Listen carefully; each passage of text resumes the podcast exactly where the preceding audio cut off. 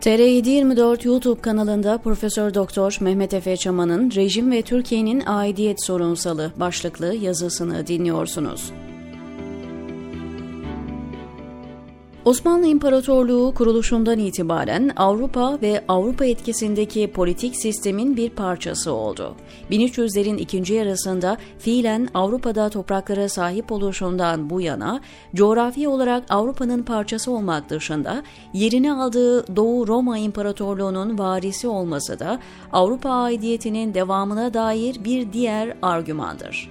Dahası etnik anlamda Anadolu yerlisi Hristiyan, Greko-Romen ve diğer Anadolu yerli halkların günümüz Türkiye nüfusunun ortalama etnik havuzunda en önemli yere sahip olması da Türkiye'nin Avrupalı aidiyetine dair başka bir güçlü gerekçe oluşturur.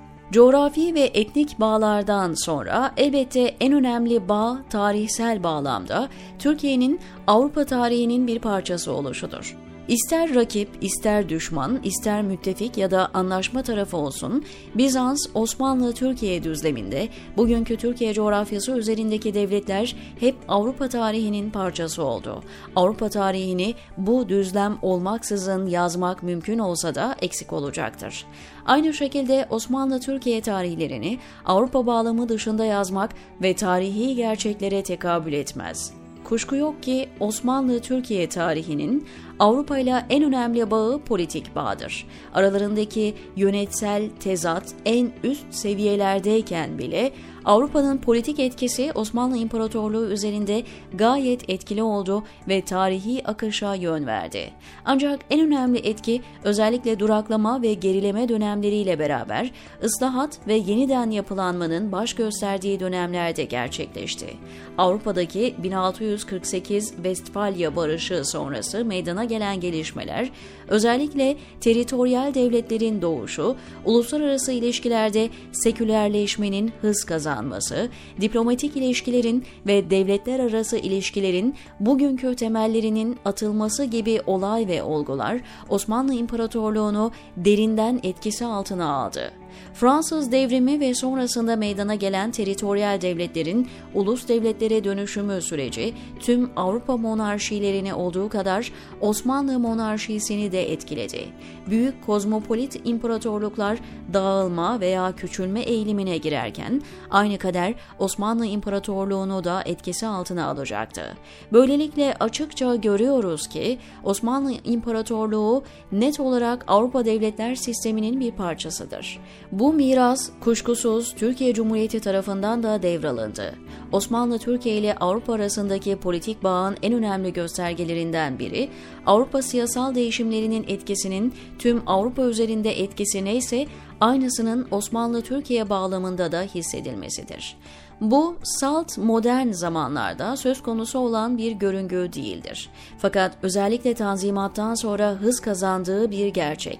Vatandaşlık, uluslaşmak, uluslararası hukukun parçası olmak, özgürlük, eşitlik, kardeşlik gibi ideallerin aydınlar arasında yerleşmesi, demokrasi ve liberal ekonomi değerleri kadar sol Marksiyan değerlerinde eş zamanlı olarak politik dağarcığa katılması, insan hakları külliyatının zamanının ruhuna uygun şekilde ve miktarda Türkiye toplumunun da siyasal mücadelesinin bir parçası olması gibi onlarca önemli olay ve olgu yine Türkiye ve Avrupalılık bağlamında destekleyici argüman olarak kullanılabilir. Cumhuriyetin bir bağımsızlık savaşı sonrası kuruluşuna karşın bu savaşta öteki ve düşman olarak görülen güçlerin savaş sonrasında kolaylıkla yeni ortaklara ve müttefiklere dönüşmesi sadece siyasi pragmatizmle izah edilemeyecek politik tercihlerdir.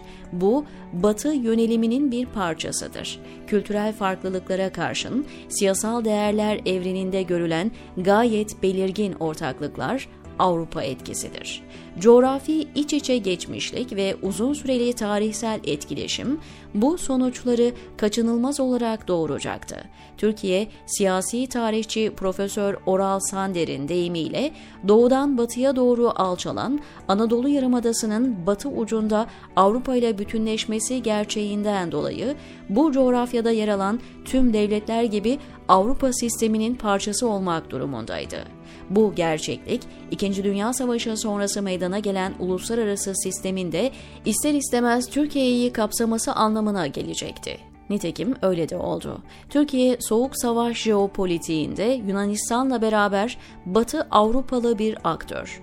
Truman doktrini ve Marshall yardımı gibi Avrupa'yı yeniden inşa eden ekonomik programlara dahil edilmesi bundandır. Dahası NATO üyeliğiyle beraber Batı savunma sisteminin bir parçası haline geldi ve kendi sınır güvenliğini sağlamada çok önemli bir avantaj elde etti. NATO üyeliği sayesinde 1945-1991 yılları arasında ortaya çıkan agresif Sovyet yayılmacılığına karşı bir zırh elde etmiş oldu. Ordusunu modernleştirdi, dahası Avrupa Konseyi gibi siyasal kurumsallaşmalarda kurucu üye olarak Avrupalı kimliğini daha da ilerletti. Avrupa değerleriyle aynı değerleri paylaşması, her türlü demokrasi ve insan hakları sorununa karşın gelişim yönü bakımından önemlidir. Bu sayede Türkiye ilerleyecekti. İlerleme, Avrupa değerlerinin daha fazla kök salması olarak anlaşılıyordu. İktidarın yetkilerinin sınırlandırılması, hukukun üstünlüğü, eşit vatandaşlık, güçler ayrılığı, bağımsız yargı gibi temel kaide ve normlar bu sayede Türkiye'de sürekli ilerledi. Bu süreç Türkiye'yi Avrupa bütünleşmesi projesinin bir adayı yapacak, dahası gümrük birliği ile Avrupa ekonomik alanının da bir parçası haline gelecekti.